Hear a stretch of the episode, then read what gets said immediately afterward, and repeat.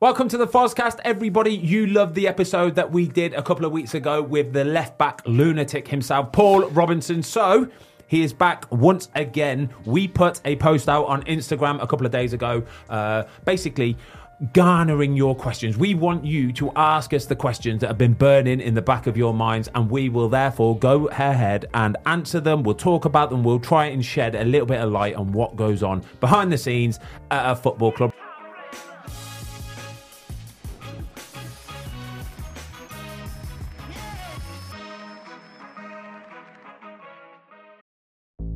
There's no better feeling than a personal win, and the State Farm Personal Price Plan can help you do just that.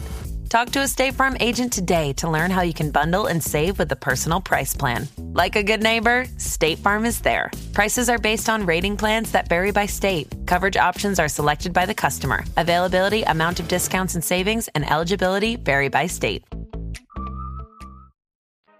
Robbo, how are we, my mate? All good, thank you. You're looking, um, you're looking sprightly for a Monday morning, mate. Tomasi, how are you, pal? Wonderful, mate. We good to go? We are good to go. Right, hit us off with the first question that you lot have been sending. Right, okay. First question is from Liam McKee. If you could do your career all over again, would you do anything differently? Robbo, we'll start with you. Oh, that's a really good question to start the morning off. yeah, Um, diving in the deep end.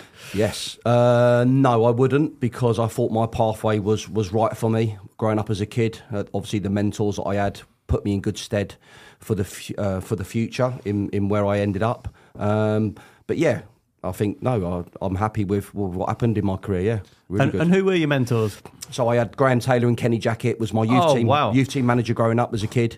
Um, obviously John McDermott as well a little bit now. Luther Blissett. Um, so they, they Oh. Tom Walley.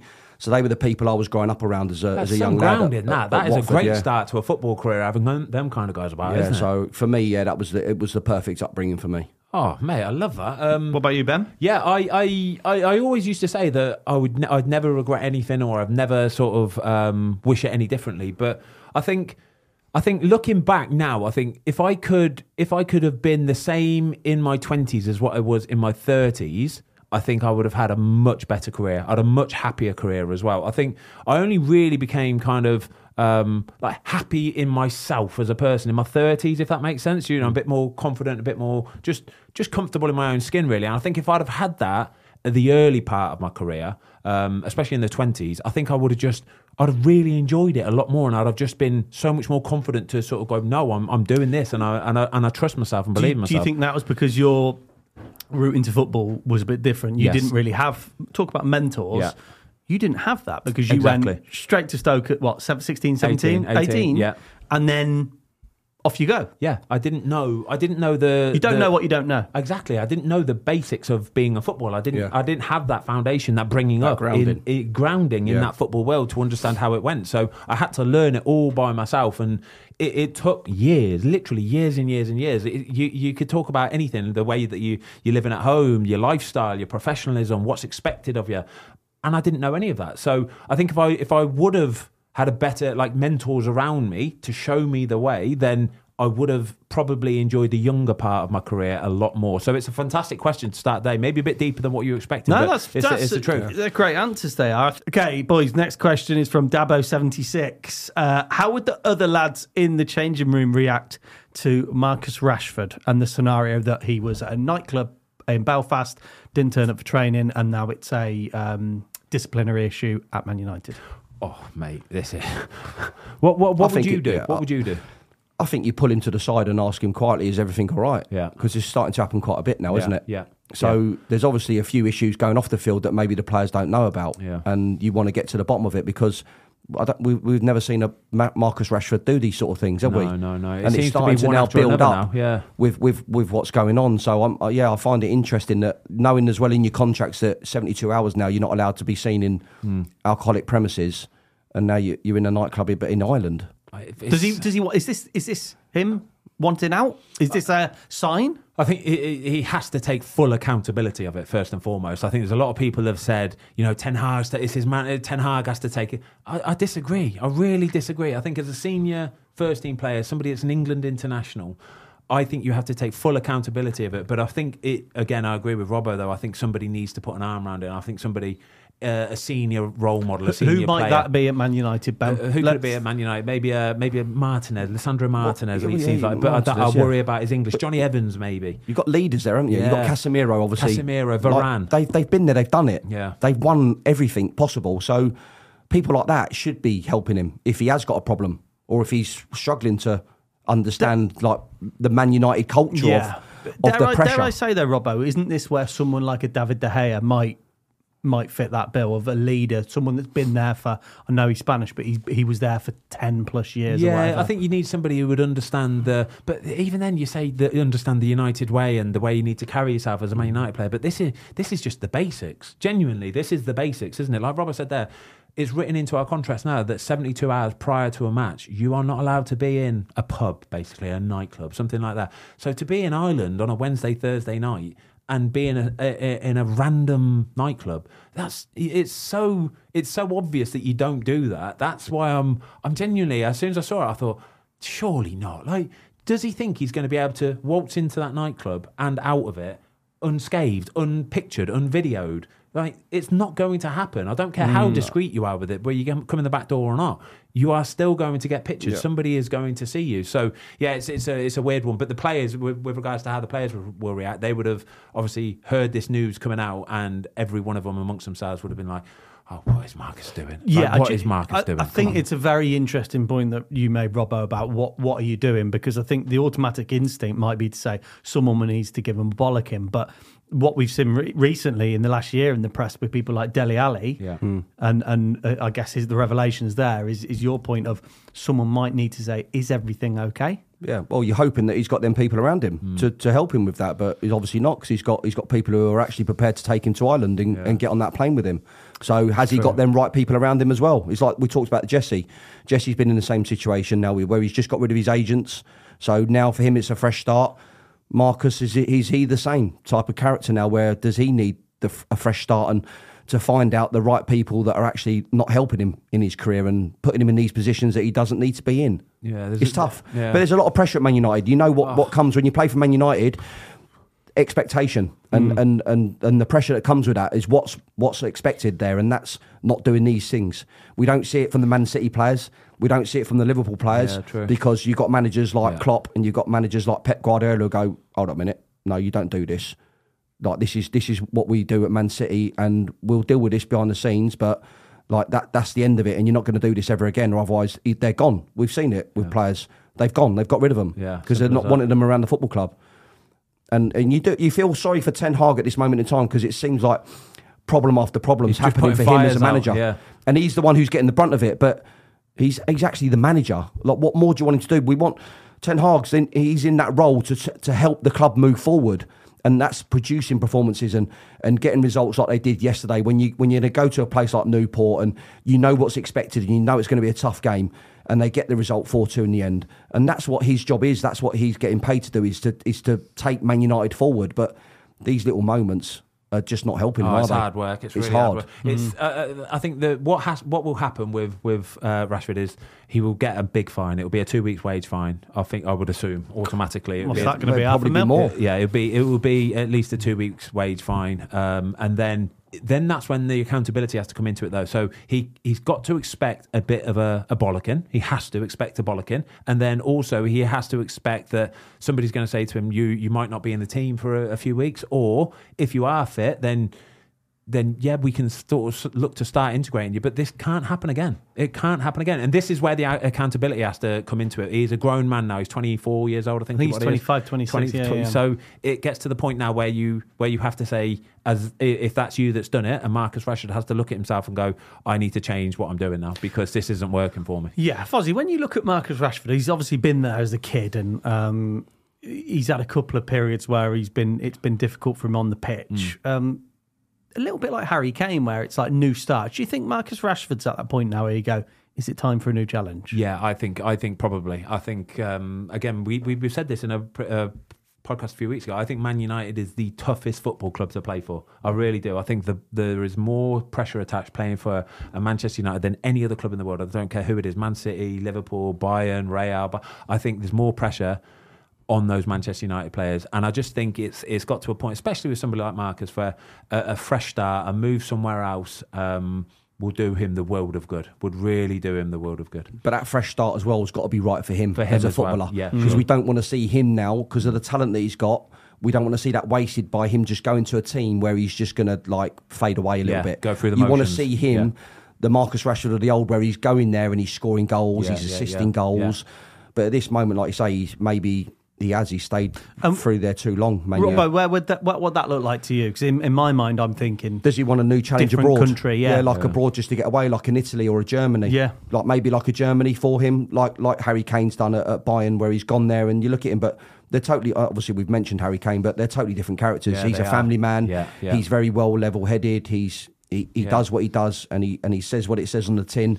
But with Marcus, he's got that maybe that little bit of baggage that's around him that Mm. he doesn't need. So okay, well let's just go abroad and just let's just get away from from Manchester for a little bit and go and enjoy my football again. That's that's the thing that I would worry about is I don't think Marcus Rashford has necessarily got the bravery to go and do that. To go and play in a foreign country like a Harry Kane did, it takes a lot of bravery, doesn't it? It to does, be yeah. able to trust yourself and back yourself and go, no, I'm going to do this. And but I, I worry that Marcus probably isn't at that stage in his life yet where he's able to say, no, I'm going to go and do this because it's going to be good for me. And where would, where would me. be a good move? Where what country do you think? Again, would it would be. a. It could be any. It could be any of the big boys. Really, it could, Could be uh, like a Barca It or could be a somewhere. Barca. It could be. He, he could play Real for Madrid. anybody in the world. He could be. He could play for anybody in the world. It's as simple as that. Because a, a, a firing Marcus Rashford, a Marcus Rashford who who I think that we all agree that Marcus Rashford probably has still more to come. Yeah. Oh, yeah. agree? Yeah, He's for sure. He's still not hit his peak yet. Exactly. He's, He's, still twen- got. he's like you say, he's 25, 26. He's still got more to come. So he's an attractive option for somebody, but it's just it's just whether Marcus would be open to doing that. Where he is at this moment, even though there's all that pressure attached to it, it's kind of it's it's all he knows. It's what he's used to, and it's Yeah. comfortable doing that. So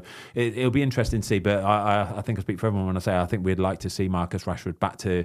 On fire, happy with a smile on his face. Ah, he's top the, player. the life's at, at peace and ease with him, really. Yeah, hundred percent. Okay, next question then is from Will Kingston. If you could go back to the Blues, Birmingham now as a manager, who would be your first purchase?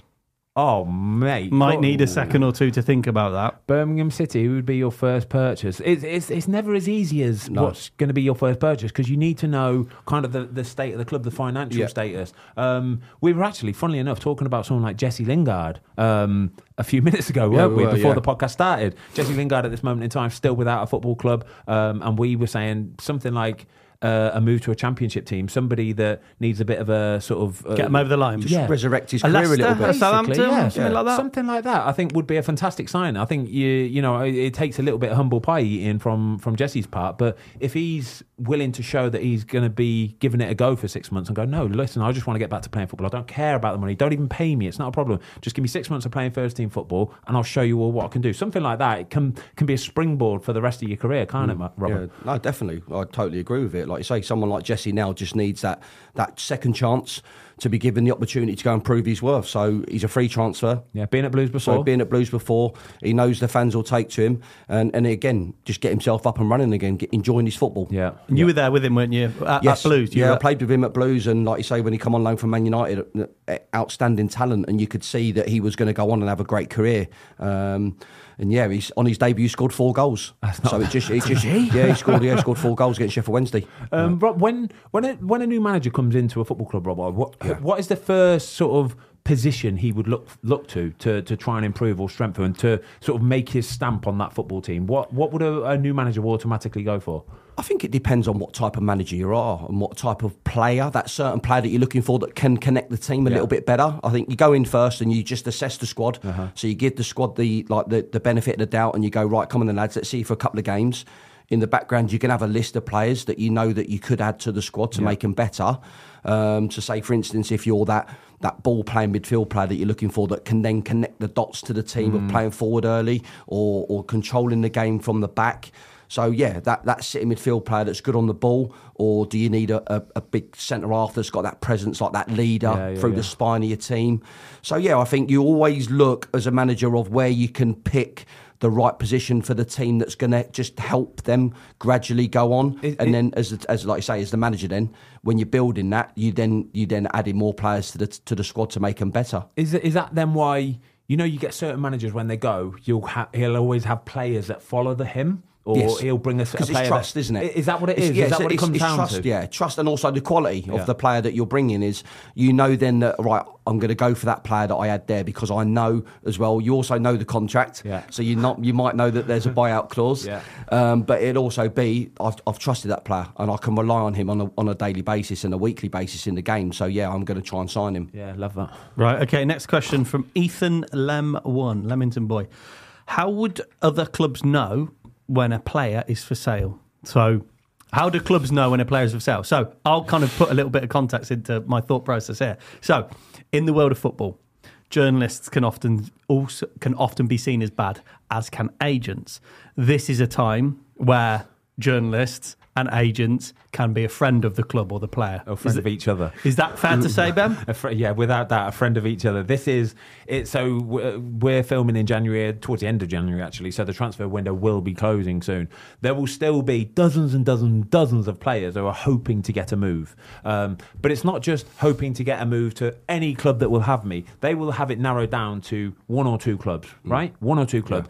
That player wants that move. The agent wants that move because he gets paid for it. Um, the club want the move. The the buying club whatsoever. So this is the part where the agent has to kind of sneakily go around and talk to the journalists and talk to the clubs and make it known that the player wants this move, but he can't come out and say that. He has to work on his behalf for him. This is where you will get agents ringing journalists or news outlets and publications and saying, um, just letting you know, heads up that um, there might be a deal possibly happen between X club and Y player, and just to mark your card so that they might put a little uh, transfer column in the uh, paper or on Sky Sports News or something like that. That's just kind of how it works. This is like Fabrizio Romano, for example, yeah? Fabrizio Romano is the world's most connected man, apparently, but he is. That's exactly what he is because he will literally be talking to players, to agents, to news outlets, to journalists, and they will be giving him information, and it's proper information as well because he very rarely misses, doesn't he? No, no, no. That's it. And, and here's a question for you then, Robbo. So on hmm. following that line of inquiry, almost. So let's say that the, the the deal isn't happening. Is this where then an agent or a leak from the club might say? Um, oh, by the way, he's unhappy, or he was out in this nightclub, or, or is this where kind of naughty stories start appearing to engineer a move? Um, I wouldn't say sometimes they're naughty, but that would also be dependent on the player with his attitude and what he wants to do to sort of get that move. I mean, he could, like they say, turn up late for training, start doing his own thing, start causing problems around the around the training ground, like games as well. They just not play into the ability that everyone knows that they can play to. So yeah, I think it's also down to the player with with their attitude in in how much they want to force the move themselves as well. But yeah, like Ben's talking about there, the media they twist it all. The agents will have their says behind the scenes as well with how the how you can engine how you can engineer the move.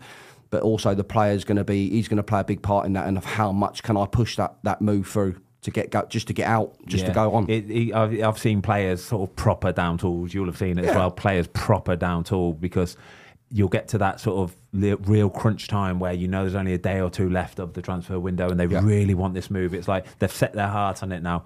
And they will just basically go to the, the manager, the chief exec, the the owner of the football club sometimes and say, I am not going to be playing for you ever again, so sell me. So sell me. It- I won't play for you. And the club at this point, honestly, if, if everything was transparent, no player would ever do that. No player would ever do it because he would be a, he would be scared of being outed by the club. And but if I ran a football club, I would want it to be open and transparent, Yeah, yeah. and everybody knew what was going on. So if a player came to me and said, I will never play for you again. I'll go, that's fine. Are you sure you want to say that and you want to stick by that? Because I will tell the media that. I am going to tell the media that. And all our fans will hear that. And then the wider world of football will hear that. And not only will your fans hate you, but other clubs that are looking to sign you will think, think twice about signing him if he's willing to do something like this. Of course, some owner you'd make, Ben. I know. I like it. I know. But it, uh, imagine that if you could work in a in a football environment where everything is open and Yeah. honest and clear and And transparent. yeah, and you would, like you say, everything would be done amicably, wouldn't Yeah, it? Between yeah. the players, the clubs, and if you just said, "Look, I'd really like this move to go through," and you have them professional conversations behind the scenes, then as a manager, as a club, you're then finding that replacement. Yeah. Simple as that. Yeah. But some, it, it doesn't work as easy as that, unfortunately. I think the other thing is as well is sometimes, rightly or wrongly, it can be a last option for players as well because you'll have both seen it and you hear stories of um, good lads in the changing room, um, and this kind of scenario happens, and the agent or the manager will be pushing them, um, like commercial manager or agent Yeah. family, saying. you're going to have to do it. It's the only way you're going to get out. Yeah. And have you seen that when good Yeah. lads almost take a stand because they've got no other option? They've got no other option because you see so many players around you who might be a bit more sort of bad exit almost. You see them getting the moves because you see the ways that they go about doing it, and you think, is that how what I've got to do? Is that what I've got to resort to to get a move? But not only that as well, though, you've got to think about this. This this works on the other side, the other way around as well, mm. because. I think you always hear about the player kicking off and, and saying, I want to move and I want to get out of my contract. And I want, but it comes from the club side as well. Of course it does. The amount of times that clubs say we don't want you anymore, or we we we want to sell you. Go We- and train with the 21s. Go and train with the twenty ones. You don't hear you don't hear the clubs coming out and saying we've done that to this player. They they keep that Yeah. very hush hush, and that goes on more than a lot of people will know, doesn't it, Robert? Yeah, and then that's and then that's when you want the deal done, just Yeah. for both parties. You just want it to be done and uh, put an end to the saga, and then come on, and the player can move on. He can go and enjoy his football, and we haven't got that type of player now around the football club. So yeah, I, sometimes I see treatment, and I just think, why why do you need to be like that? Both parties, Yeah. just come to a great agreement. You both can move on, and then it's done. Yeah. A lot of it is money. A lot of it is contract. If a player's got a contract for X amount of years on X amount of money and he wants to sit on it and he's happy with it and he knows he's not going to get it at another club, he'll just chill. It- yeah, but that, that also works both ways, Exactly. doesn't it? Again, it's I remember ways, yeah. um, we had Henry Lansbury in and saying when he was at Villa and he said he got told pre-season go and train with the kids Yeah. and he said he came in every day and smiled, got on with his job every Because day. he had a good contract. And, And, that, but that's the type of lad he is else. then as well. He's like he was. I'm going to be professional. Yeah. I'm going to keep doing my job. Yeah. Yeah. Right. Okay. Next question from S Massey twelve.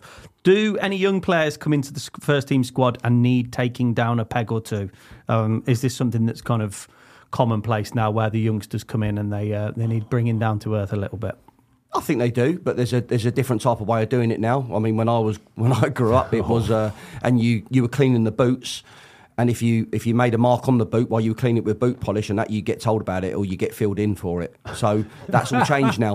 That is just the way the game's why- moved forward. Why don't young players do those duties as much as they do, Robbo? So the cleaning of the boots, I think, is such a a kind of humbling and good thing. Yeah, it's a rite of passage. Yeah, why why isn't that Because so it's, much it's all changed now with the rulings. They've changed it all. like safeguarding. safeguarding, Yeah. and, and the protection of Wow. the boys and that growing up now. And but for me, it's life skills. It's how did like you say, I had I had a relationship with my senior pro because I was doing his boots, so I had a responsibility.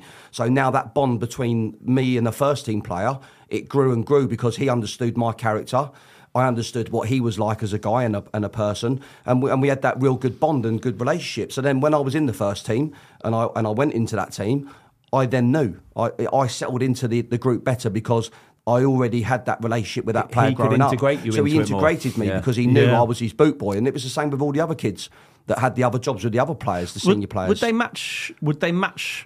Yeah, you, ma- you match your personalities up and your Okay. characters. So it was good how Graham done it. So I was with Andy Hessenthaler. Oh, yeah, yeah. yeah. So that's that's who I was with. So I used to clean his boots, but I knew if I did something wrong, I was getting a punishment. Yeah, damn right as well. and that was the way it was. But but you made sure then that you would take pride in doing his boots properly Yeah. because you knew that, like I say, he would take you under his wing and look after you. But also, as a boot boy, you used to get like little bonuses at Christmas or the end of the season or something like Yeah. that, didn't you? You knew at Christmas.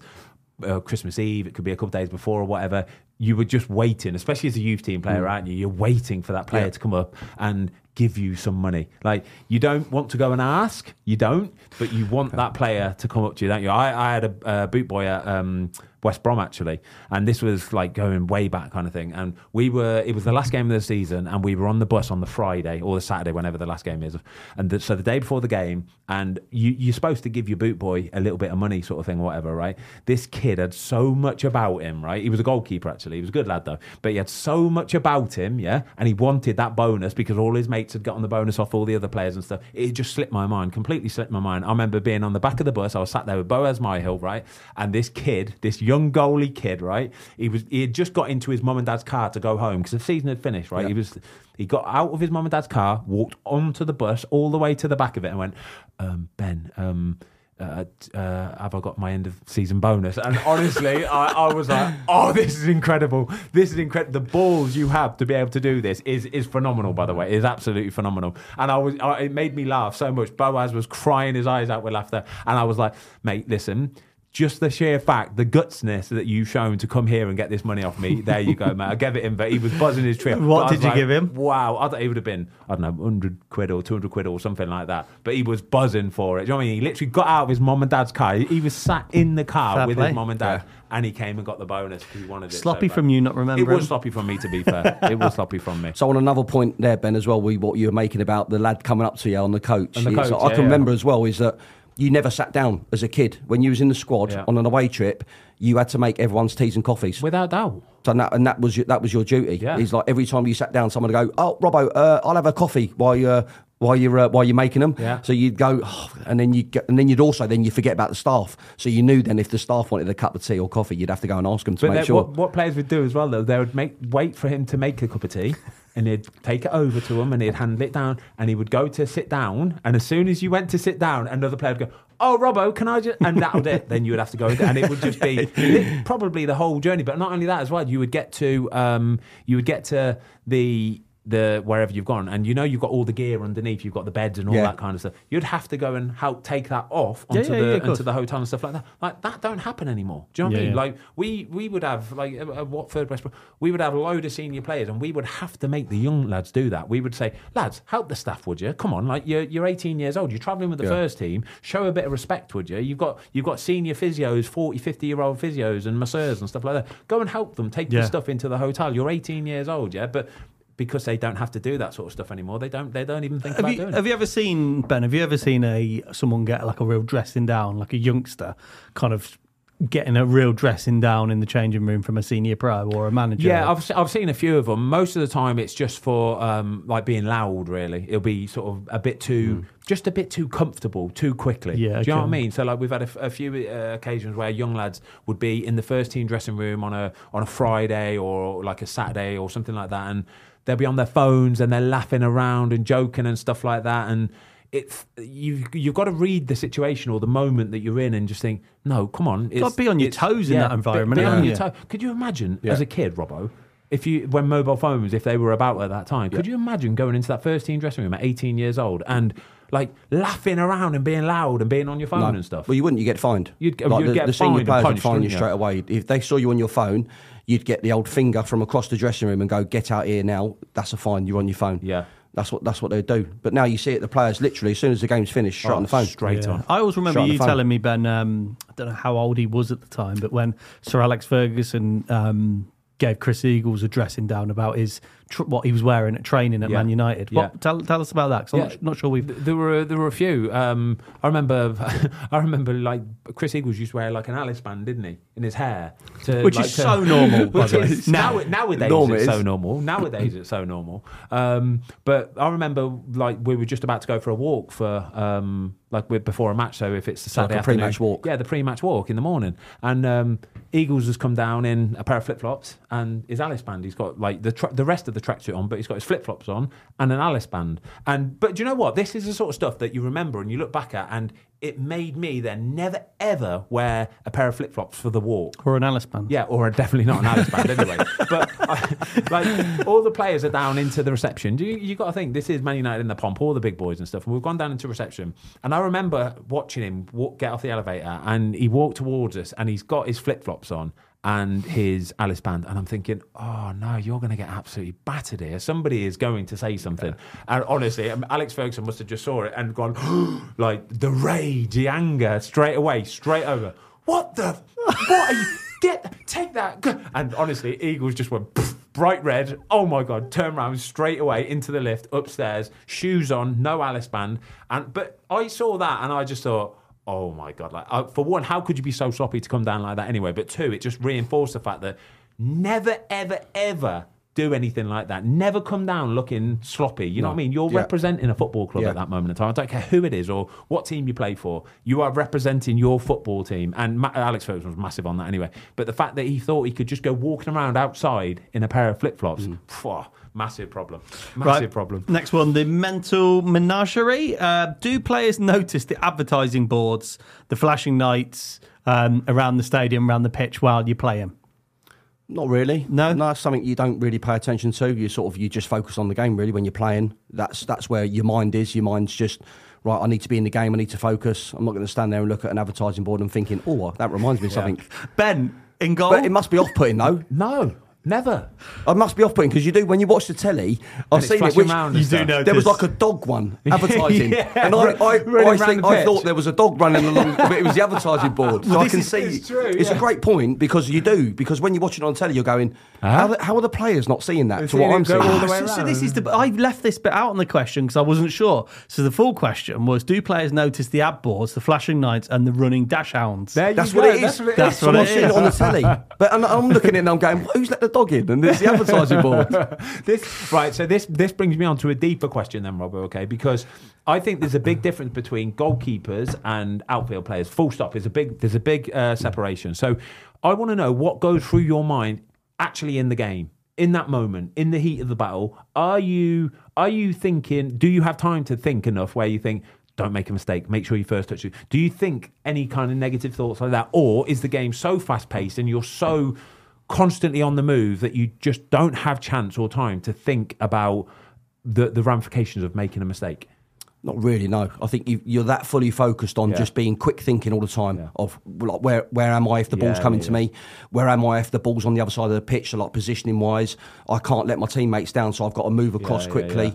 So you, you're yeah, you're constantly thinking of that. That's what you're constantly thinking of. And is like your it, positioning in and out. That's that's a nice place to be. If you make a honestly. mistake, that's obviously that's that's just it, the speed of the game and the way it happens quickly. Yeah. But you're not thinking, oh, I'm going to make a mistake now. The boys come my way. You, you just don't think like that. Oh, that is such a nice place to be. Honestly, that But it's different for a goalkeeper, It though, isn't it? Because honestly, yeah. there'd be like moments in the game where you're not even involved. Yeah. So you could just be standing five- there going, six minutes. "This is just so easy. Like I'm so bored. I'm not even." And then you'd be like, "Oh God, I'm, I'm in a game, Mate, I, I've I, got I to think." You, you, I, I promise you, there's no goalkeeper out there unless you play for a Man City or a Liverpool, where you know you're probably not going to see the ball, and even if you do let one in, you're probably going to go and want to win anyway. But I'd say for 98% of other goalkeepers, when it's a lull or a quiet time. That is the time where all the negative thoughts come in. I don't care who you are. I promise you, I don't care who you are. You could be the most posi- positive, optimistic, confident goalkeeper. But when you are left to your own devices in that game Hmm. and there's a lull, that's when everything comes in. All the self talk, the self doubt. Don't make a mistake. What if that happens? Could he lob me from there? He's 75. He could, he could lob me from there, you know. And honestly, you are constantly talking to yourself like this, especially when you get to the last minutes of games and stuff like that. If it's nil nil or 1 0, you're slightly Yeah, winning or away, you're yeah. hanging on, you are honestly, you start to really say, don't be a corner. Don't, uh, oh my God, the ball's gone out for a corner. Oh my God. And then you're looking at the player who's about to take it. If it's an in swinger, you're thinking, oh no, don't, Yeah. don't in swing this on me. Keep this as far away from me as possible. And then he might be an outswinger. You're thinking, oh, thank God, I might not have to come and deal with this because it's an outswinger. Yeah. They're the kind of things that go through your mind as a Yeah, goalie. I promise you, it's a mad place to be. Well, and they say goalies aren't mad. Um, are. right, Charlie Waterworth has asked, um, will Ben put on the gloves one more time and join Robbo for a game at Claverdon? He's the manager at Claverdon. Go Charlie. He's desperate to get that question out. I've tried my hardest, Charlie, but he's not having none of it. Oh, I'm not having any of it, Charlie. Absolutely no chance, mate. absolutely. He's the manager, Oh, yeah. absolutely no chance. I've got this. I'll be honest with you. I've got this cyst on the on the side of my knee, right, and it absolutely kills. Right, I need to have an operate another operation on it to like take it out. But it's massive, like lump, and it like if I if I do too long on the bike or I'll go for a run and it's too long or something, it swells and it's so sore, mate. Honestly, so like, no, I am not doing that. I am never ever going to be playing another game of football. Let's just go to go and watch uh, Robbo at Claverdon. yeah, we're now. going. I want to go and watch him and give him some. Oh, we like- have to have a Fozcast day out. you could say we? give him some abuse, but you still know that he'd be the best player on the pitch. You know that he will be running like an absolute dog and smashing people and, and getting behind. So there's no point. So I just go and admire it, really. Even as Well, what if we you, get to the final, lads, we're at the Bescot. oh, we'll come. So watch there's a great then. day We'll come and watch that. then. Cracking. We'll come Walsall and watch Stadium. that. Yeah, we'll come There we that. Go. Right. S Pierce 18. Explain Dawson moving across the Black Country playing for rivals. Oh, explain it. It's it's it's fairly simple, really. Okay, so um, so Craig Dawson played for a few teams, left West Brom, um, went to Watford. Um, he then signed for West Ham, um, South London. You know, South is it South West London? South West London, it's it's Yeah. miles away either way, basically. Um, West Ham's training ground is a nightmare to get to. Yeah, um, and Dorset's from the north. Dorset's from sort of Manchester area. That's where his family is based. He's got kids, and that's where his family is settled. Um, so for someone like Craig Dawson, the dream sort of ticket really would be somewhere that's about an hour away from Staffordshire, home. isn't it? Staffordshire, Yeah, yeah. you know, Manchester, anywhere, hmm. even somewhere a little bit north on that. But then you start looking at the teams that are in the Premier League, and there's not really anything north of sort of Liverpool until you get to like Newcastle, really, is there? So um, for someone like Craig Dawson, uh, a Wolves, a West Brom, somebody around that area in the Premier League is is the dream ticket. It's it's an hour in the car in the morning. It's in and out straight away. it- it's absolutely perfect. They're big rivals, right? But it, it's a bit different in the fact that um, Dawes played for, for West Brom. Then there was a number of years in between. Yeah. Played for Watford, um, played for West Ham, and then he's gone to, to Wolves. So I think when they're in different divisions, when there's a number of years between Yeah, yeah, yeah. Um, playing for the other team, Yeah, it, yeah, it, it's- you- it, it softens it. You can't begrudge him. You could never begrudge Oh. a player for going and signing for a, a rival team of, of somebody that he might have played for before. Um, I think it's it's a very very short career for footballers nowadays, and I'd say unless you've been like a, a, a player that's come up through the youth team, you support that team. They're in your blood. Do you know what I mean? If you've come through Manchester United all the way through and then go and sign for a Man City, that's something you're going to have to consider because that has a knock-on effect for your life as Yeah. well. Do you know what I mean? You know that you can't. But if go, you're released, but that, that's fine, Ben, and it, that's we're talking probably megastar Yeah, status here. yeah. But if you're a player that's been, I don't know, released by a, an Everton or something like Yeah. that, and then you kind of go, well, my option is, Yeah, yeah, is yeah. probably not the greatest example in the world, but. But sometimes you play players aren't going to not take a move because of who it is, are they? no, no, no, no. It's uh, again, uh, Wolves have signed in. They signed him on a, I think, a three and a half year deal or something like that. It's, it's for somebody of Dawson's age. It's, it's, it's the dream move. It's Yeah. a dream move for him. Honestly, it's stability. It's settled. It's an hour away from home. Ticks all boxes, doesn't it? I bet West Brom wish they'd never sold Steve Bull to Wolves. Bully, bully. Right, um, Ben, who is the best centre half you've had in front of you? Not Man United and England, though, from Liam Monkhouse 11. Um, that's really, really good question. It's Gareth McAuley. Uh, GMAC at West Brom. Um, wow, what a player! He he, he was a bit, a bit of a late bloomer as a as a centre back. Um, GMAC was. He he never re- he didn't really sort of start playing first team football till sort of his mid twenties really.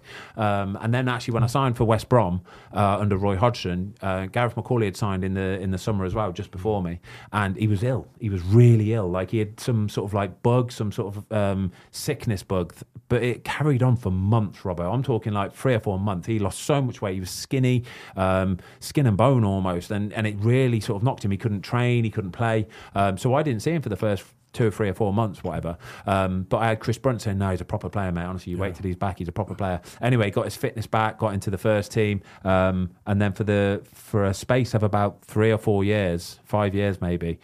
Wow, what a player! Him and Jonas together. Him were, and yeah, Jonas, good, honestly, good partnership, weren't they? Unbelievable Yeah. partnership, mate. He would score your goals in one box. He would defend it with his life, like his life depended on it in the other box. He was fast. He was aerial. He was technical. He, honestly, mate, he had absolutely everything. I know if there's West Brom fans listening to this, they would be backing this up as well. I promise you. And there's loads of players that I played with as well would say the same thing in that era. GMAC was just, yeah, he was. He was Love to get him incredible. on, Ben. Yeah, he, he's. I think he does the uh, under 21s Northern Irish. Um, Oh, does he? Uh, he's like their manager now, um, or or 18s or whatever it is. Anyway, but GMAC would love to have you on, mate. But proper Yeah, player, great player. bloke as well. Right, Rob Jones, 1875. Will Robbo be returning to Birmingham City under Big Tony as a coach? Oh, I'd love to. Go on, Big Tony, Go if on, you're Big listening. Um, ah, if the opportunity's there, I'd love to. I'd love to work for Tony again. I had a great time playing under him at West Brom, and he, he changed the game and he changed us as a team the way we, that we played the football that we did, and we scored the goals that we did, and that was all down to his philosophy, the way he brought us together as a group, um, and like you say, as a team, we we just we we just on another level compared to other teams. Yeah. So yeah, the opportunity to now to go and work for him as well under like being a coach, I'd love that. Just love to pick his brains, his philosophy, and learn off him. Yeah, it'd be great for me. Is someone like Tony Mowbray um, for you like the dream job, basically? Because you know him, you Yeah. know how he works, how he operates. And you know that he's a good guy and he's a really good manager as well. Is he? Is he for you somebody that if if he picked up the phone today, you'd go, yeah, I'd do that within a heartbeat. Yeah, if yeah if Tony phoned me straight away, I'd go, yeah, I'm coming, Tony. Yeah, not a problem. Simple. That simple. Yeah, I'll leave I the podcast have- right now. I think you have a lot. You have a lot of respect for for for a lot of people in football, and Tony's one of them managers that I had a lot of respect for Yeah. as a player, especially with the way that he handled me Yeah. with my situations when I was at West Brom with like the failed medicals and and the failed moves. So for me, he was he was a great man to have around, and he understood it because he Yeah. played the game, so he knew and he knew how to sort of just say, "Look, Robbo, just just take your time." You know, I know you're coming back to West Brom, but just go and have a little extra break just to make sure your head's Oh, that's nice, isn't it? and that's the type of guy that he was. So for me to to like to again to possibly try and work with him, um, if if Birmingham did call and he called, then yeah, it'd be a, What, be a what, what were the failed medicals, by the way? So I got no ACL in my right knee. Really? Yeah, but I, no one never knew. You'd never had the operation? Never had the operation, no. So I, I must have played without realising that my legs were strong enough. For enough how long? for, for my whole career. Maybe your whole career, So really? I, I never know. You can be born without them as well. Seven, 800, 800 odd games. I, yeah, just under 800 games. Yeah. bonkers. I didn't even know this, Yeah. Robbo. I didn't so even yeah, know. Sunderland. So I had a, I had a um, so I had a medical at Sunderland, and it's I told this story last week when I was with Nigel Quashie, and it's uh, it, it it's happens in football, and this is what players have got to understand is this this mental side of it as well that fans don't see of what players go through. Um, so West Brom had agreed a fee with Sunderland. Um, I went to up there to talk to them. Had all my scans, had everything, and I'd booked uh, Caroline's 30th. We was away in Rome. Yeah. So done everything at Sunderland with what I needed to do. Jumped on the plane to Rome just for the weekend. Was back on Monday. Um, was just going to go out there and spend some quality time with So you're Caroline. thinking it's all boxed off at All this boxed point? off. Uh, I'll, like if any if any any problems, then I'm going to come back Monday. So I'm on the flight, land in Rome. Voicemail from my agent. Um, Robbo, call me when you get this message, please. So I'm Did you know? Did you worry? I didn't worry. I was just like, what's this all about? Yeah. I have no idea what, what this is about. So I got to the hotel um, in reception and I've phoned him and he's gone, uh, you got to fly back to Sunderland. I went, Rob, I'm in Rome. He went, got to fly back. They want you back ASAP. I was like, what are you talking about? He went, there's something come up on your medical that they need to, they, they booked you in to see a specialist the next tomorrow. I was like, Rob, I'm in Rome. It's like Caroline's 30th birthday treat. Oh gosh. So I come off the phone. I'm Straight at back the other Caroline. Straight away, I can see tears coming down her face. She went, "Don't tell me. We've got to fly back." She went, "Yeah, Oh. there's something come up on the medical." Got it. So we've had to fly back into Sunderland. We didn't arrive into Sunderland until midnight that night. So you're travelling for a day and a half. so travelling for a day and a half. Happy 30th in Sunderland. happy 30th in Sunderland. So I went to see the specialist on Saturday. Rugby he was. He was involved in rugby, the specialist guy. Tested all my knee. He was in there. He was like, yeah, it's all solid, fine, absolutely no problems. Testing so it, when, pushing and when did you have and the all that, operation? yeah. I went, what? What are you talking about? He went, when did you have the operation on your knee? I went, well, I've never had an operation on my knee. He went, well, so you've never, you've never been out for nine months, 12 months, or you, no, why? He, he went, oh, uh, I'll bring the physio in. So the physio told me there that I got basically they thought I'd had an ACL injury and I'd had an operation, but I had no scar. And I said, "Well, have you not looked at my football record? I've never missed a game, and the only games I've missed is because I've been booked or sent off. Yeah. That's my record." Yeah. and they wasn't having it. so I they I ended up failing my medical at Sunderland because of that because they couldn't understand that I hadn't had an operation. This is. But what it is is what people don't see as well is they're now trying to haggle the price with West Brom. Yeah. Because they've agreed a fee. yeah, yeah, yeah. They're now making an excuse saying that I've got a potential problem that I've never had and I've never understood it or realised it. So just before everything had been sort of disagreed with, right, I'm not signing, the physio turned around to me and said, Your knee's going to explode in two years. Oh, cheers, mate. Brilliant. And I was like, You what? So now as a player, I'm thinking there's actually something wrong with me. Wow.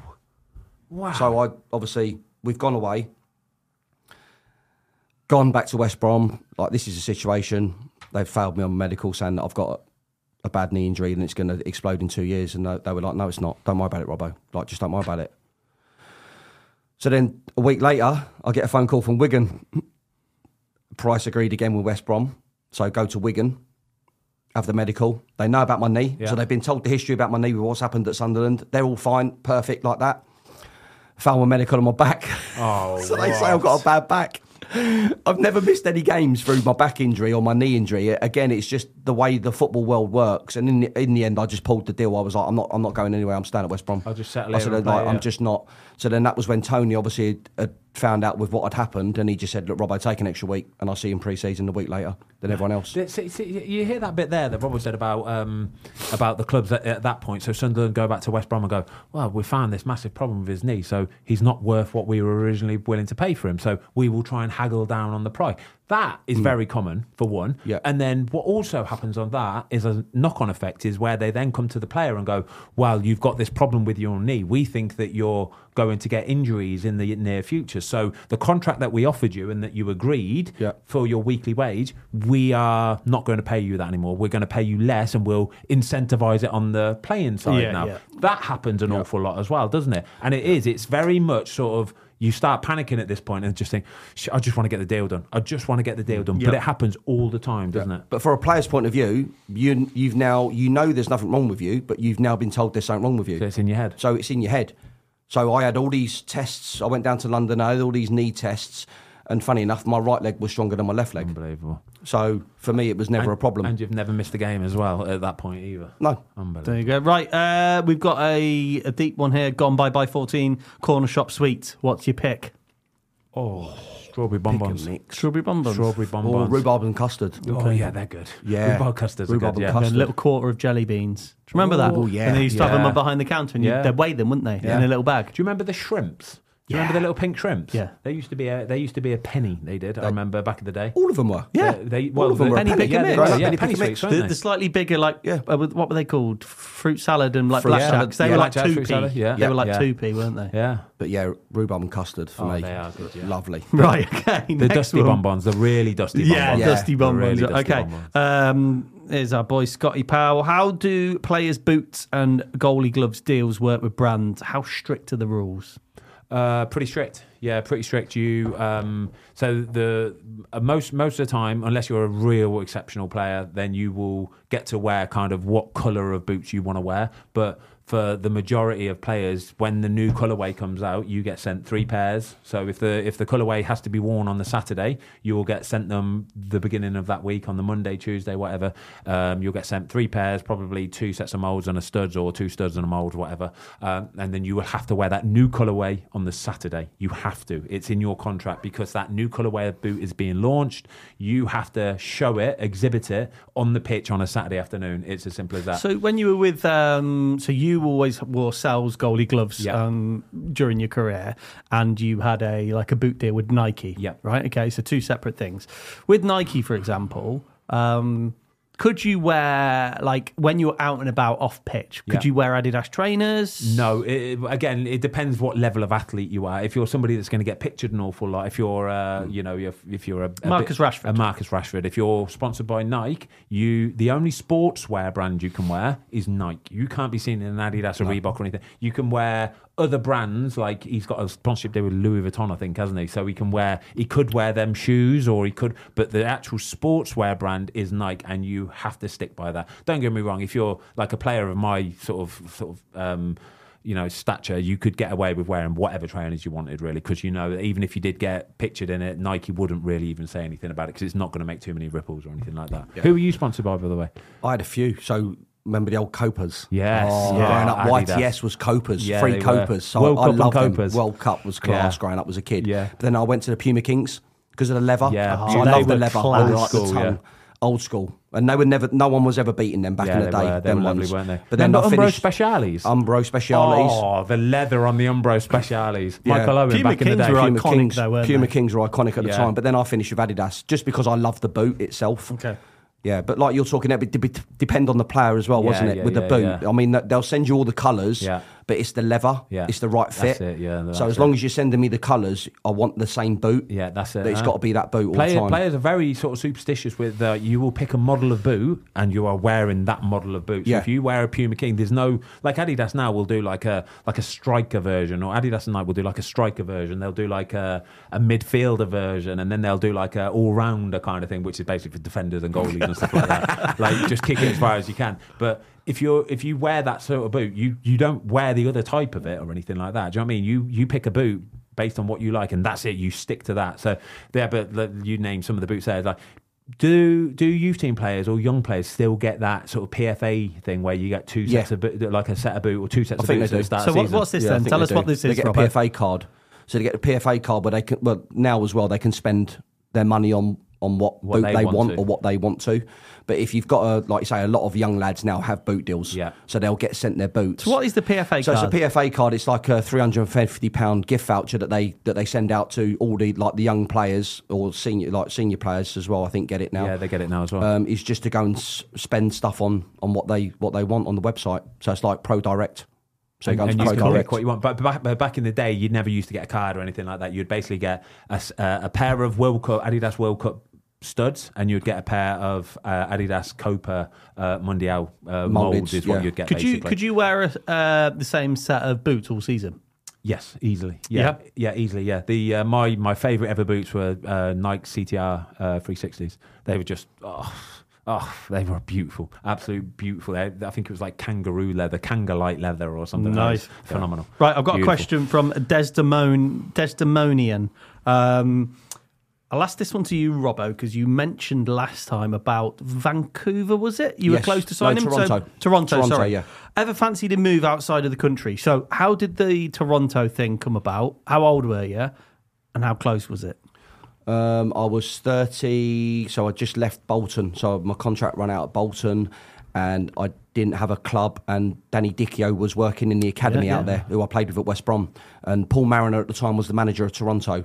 So he just sort of phoned me up and he just said, "Look, what are you thinking? We'd like to have you out here for five days, just to come out and just have a look at the facilities and train with the team, and also just show you around the city."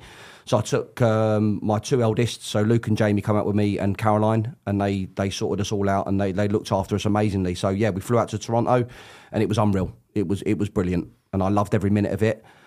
But the downside to it is that you're over the other side of the world, and family wise, for me, logistics. Caroline was just about to start her own business in acupuncture as well, and it just didn't feel right for me.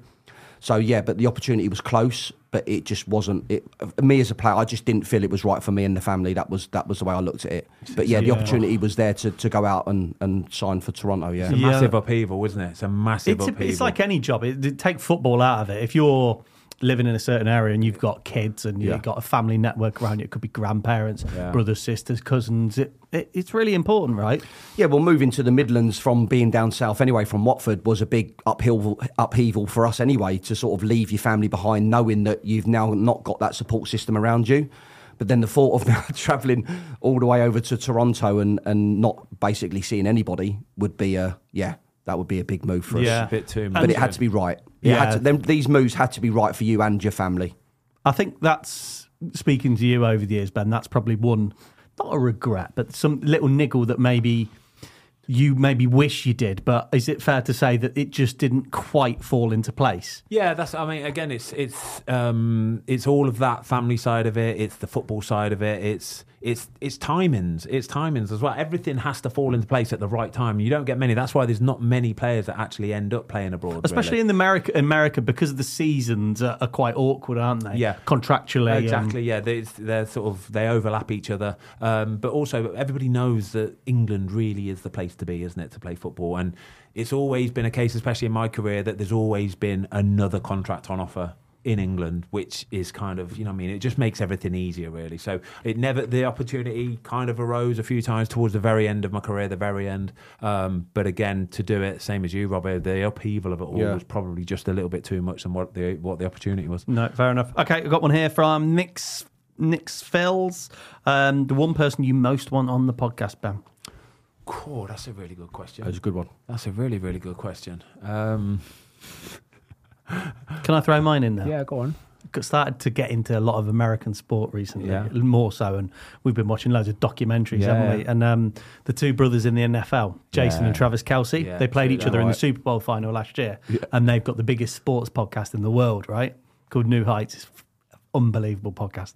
Really cool guys. Yeah, Um, very cool guys. That those two would be the dream for me. Maybe a Lance good. Armstrong. I'd like a Lance Oh, Armstrong. yeah. God. I'd like you a and your Lance. cycling. I was thinking of your golf. You like your golf. I like Maybe the like golf. someone like an Ian Poulter. Oh, something Or like Tommy that. would be Fleetwood. really Good, yeah, yeah. someone. See, I'd like to see Tommy Fleetwood because he's got lovely hair. Yeah, Tommy has got Yeah, lovely he's got hair. lovely he's, hair. he's just a. lo- You can tell he's just a nice, clean Yeah, human. Can't nice you? guy. Lovely guy. Yeah, he looks clean. Um, Lan- you've li- I'd, I'd like to I'd like to get Lance on. So there's a Lance Armstrong documentary that's um, that's out on Disney Plus. It's been out what, a couple years now. Yeah, couple, two couple three three years. Um, but it's it's basically a very open, honest um, Right. account of what's happened with Lance Armstrong himself. So he bears everything. He tells the truth, and well, he, he tells the majority of the truth. I I presume from watching it. Um, but. I, I, there's so many questions I had left unanswered about the way he went about his business, and I want to know a bit more how much the remorse of it all, and how much it affected him mentally, and how he dealt with it, and he overcame all that. Because at one point he was the most hated man in the world, genuinely, like in within sport, especially. Anyway, at one point when it all came clear and he did that Oprah um, that Oprah interview where he said, "Yes, I have been taking performance enhancing drugs." That there was like, there's no coming back here. There's no coming back for Lance Armstrong. Um, so yeah, I think something like that would be would be phenomenal. Yeah, I'm with you. I'm with you, kind of on that. He'd be. He's a fascinating, fascinating human, being. Isn't he? Oh, he's a fascinating human. He being. really is. Um, okay, what clubs? Let's take like derbies aside. What clubs did you hate playing against? Maybe you just knew it was going to be a tough day at the office, but maybe not something that you'd expect. Man City, Ben, for example. You know that you Yeah, you're going to get pumped. you're going to be busy. But is there anyone else like a Tottenham or a I don't know, like a, that you just thought they're well Oh, organised oh, or they're tough? uh, or, Tottenham, Tottenham in their pomp, not in their pomp. Sorry, Tottenham were at White Hart Lane, at Old White Hart Lane when With it was, Redknapp there and- where, where- no, it was um, Harry Kane. You had um, Dele Alli. You had them sort of boys. Um, that that moment in time with with Gareth Bale as well. They were Poch. uh, yeah, I, I remember going to White Hart Lane and thinking, "This is just relentless. This is relentless." I think it was five or something like that, but it was relentless, and the crowd were all on top of you and giving it and everything. There's a few places like that. The old West Ham, um, Everton's a real horrible, tough place to go as well. So I'm going to throw a few old school out there. Come on. I'm going to go Stoke. Oh yeah, Stoke. Yeah, Stoke and That's- places like Millwall Yeah. on like the cold like oh, Cold nights. Tuesday nights. Yeah, but you know what's coming. Yeah. But you, but again, you're still not expecting it. So they're the ones where you've got to be mentally up and Do you know ready for these games because you know for 90 minutes they are going to bombard you with long balls. They're going to stick their elbows in. They're going to like it's going to make it horrible. And you're going to go there and you're going to and you're just thinking when you go there, you go right. I know what's coming, but I know what's coming. You would quite enjoy that. I'd love it. Yeah, You I know. would I love enjoy it. that. I love it, but it's the fact of you know what's coming. Yeah, you would worry for your horrible. teammates more than yourself. Yeah, you? be worried for my You teammates Was- because you would. look at one Yeah. of your teammates and you'll go, oh, he's not Is he ready quite for up this? for this. yeah, he's a bit soft not too underbelly. sure. But you know the ones, don't Yeah, you? yeah. You know the ones, and you know uh, if you've got an half clever manager as well, the manager knows the ones. And so if you are playing against a Stoke City on a Tuesday night, I remember Stoke City when they were in the Premier League. If they were on telly in the midweek match, yeah, at night, and they were at home, they would win. I knew for a fact they would win because uh, when it was on telly, especially, they had to show everybody hmm. exactly what they. Yeah. were all about, and they would make a point of giving it 110. percent And you knew that Stoke City would win, but managers know that as well, so they would look at that game and go, maybe he's not the right person for that. Maybe he's not also, but people like Robbo would be first name on the So- first name on the list. Is there any particular attacker, Robbo, that you used to think he's going to give me a, as bloody good as he gets today? Well, you just knew every time he played against Peter Crouch, he's like he's Really? a lot taller than me. Yeah. and Yeah. he'll pull out to my side because he knows he can win a lot of headers. But I'd give him as good as what I got, and that was what that's what I loved about it is that I knew that okay because Pulis's teams were renowned for it was the long throw from Rory Delap, Yeah. and we'll stick the ball up to Peter Crouch, and it's going to be horrible Yep. Football, and and that's what you just had to prepare yourself for. You had to be ready for that. Do you that. think he was underrated as a player, Peter Crouch? Yeah, Yeah, it was, yeah. If if he, fit, he, he if he found the team that suited him, that Tony Pulis team, that Stoke City team. They team, played to his strengths, Oh didn't they? my god, it would play to Peter Crouch's. It would be to Rory Delap's strength and to Peter Crouch's, and it wasn't necessarily waiting for Peter Crouch to knock it in the back of the net. It was second balls after that. Yeah. So as soon as he got that first contact, all bets are off, isn't it? Yeah. All bets are off. It is just the ball's dropping in that 6, 8, 10, 12 yard area, and it is absolute carnage. It's a free for all, and that's how Stoke City would win games. They would mentally do you by saying we're going to just keep doing this relentlessly, wouldn't Yeah, they? all the time. It was con- it was consistent when it Yeah. all the time. It was just lump it in there, just get it in there, and let's see how they deal with it. Yeah, second balls. You would Second train on a. Friday, Thursday for dealing with the second balls. You knew that Peter Crouch would get a flick on, so then it would be zonal positions. Kenwyne lads, Jones as well. your posi- oh, Kenwyne. Jones, who played up front for him as well, mate. he was the Strong boy. same, but, but he was just so good at what Yeah. he did. Like he could jump in the air, and you think he was going to flick it on, and he just chest it. Yeah. But then even 'Cause he later, just they had, used his um, strength. Jon Walters was a handful, Yeah, Jon he? Walters Yeah. always played Players on the like shoulders, but then Strong you think you'd have time to clear it, and he'd be leaving one on you, going like that. Go and have some of that, and you'd be like, "Oh my god, we're like, And, this is, and this how is it. tough? Could you, do you- okay, we spoke about this last time. Did you play with Kevin Davies at Bolton? Yes, yeah, I played with Kev. Yeah, He, he would have been Yeah. a difficult Oh, bloke to play against, Oh, wouldn't he? Davo was the nightmare to play with. Yeah, he, but he was a, he was someone that you loved on your team because Yeah. you knew that he would throw it about and he would stick up for you I when you connected needed with it. him on LinkedIn the other day. Funnily enough, I think he's um, Yeah, he's an agent now. An agent, Yeah, isn't? Kev is, yeah. I'd love to get him on. Kevin Davies. would Kevin be a good Davies, get him podcast on. He'd be a really he's a great good guy as well, Kev. Davo's Yeah, top he man. is. He got an England call man. up, didn't he? He got an England cap. Yes, he got one. Yeah. He He did, yeah. Yeah, he Again, one, he's, yeah. he's the sort of lad that, yeah, he did, because I was in the England squad with him, actually. Oh, yeah. Yeah, I was in the England squad with him. And that's how I know he's a good guy. And he is exactly what you just said there. He is the kind of guy you want on your team because you know he's going to do it properly, he's professional, and on a Saturday, he'll give you everything he's got. Fantastic. Right, we'll have one more. Um, where do you rate Manuel Neuer in the greatest of all time keepers list from Karthik uh, Vati? Sorry if I've butchered that pronoun- pronunciation. Um, f- yeah, he, again another a, another sort of evolution of what a goalkeeper is and what's expected of a goalkeeper. Um, so back in the day, Pete Schmeichel is big, loud, brash. It was it was stop the ball going in the back of the net, and then it kind of evolved a bit more then into a Manuel Neuer who was a front-footed sweeper keeper, um, brave as a lion, fantastic reflexes, keep the ball from going out the back of the net, but would play on the halfway line sometimes. It was just like nobody's ever seen anything like it. It was it was it hmm. was game changing, literally game changing. And that off the back of that is where you've got this real kind of sweeper keeper now, a goalie that will play from the back and it all comes through that goalkeeper. The likes of Liverpool and Man City do it particularly well. But he was he was just another he was the first real evolution of that sweeper keeper goalkeeper and in his pomp he was he well he was the best in the world at that moment in time but in the in the all-time list he's got to be up there he will be he will be in the top 5 easily. Okay, good stuff. We've got a couple of just very quick fire ones to finish. Do you think Wrexham will get promoted this season? Harry, GV11. Yes, they will. Ben? yes I think they will without Robbo? Yeah, got a good chance. Yep. got a good momentum chance. momentum everything Okay, and then the final one is what's your go to takeaway order? Oh, chicken tikka masala, Indian. Yeah, I'll go for Keema a. Vindaloo. Yeah, give me a give me an. Indian. I'll go for an Indian. Yeah. Keema. I'll go Keema somewhere down the middle. We'll go for a Jalfrezi. Uh, Jalfrezi. Um, there you go, everybody. That was part two of the um, what's it called? Get your questions Q&A. in on Instagram. Yeah, it was good, isn't it? Q and Yeah, A. Q&A. We like doing these. We like don't these. We? we like to are- shed. We like to shed a little bit of light on uh, on the goings on in in football behind the scenes. Anyway, um, so I hope you enjoyed the show, and we will see you all very very soon. Robbo, top man, absolutely world class insight. Yes. Tom, well done, mate. See you soon. Fozcast. Up the Up Fozcast. the Up the Fozcast. Foscast. Did you just say Fozcast? Yeah. Oh, okay. It's new. I like it.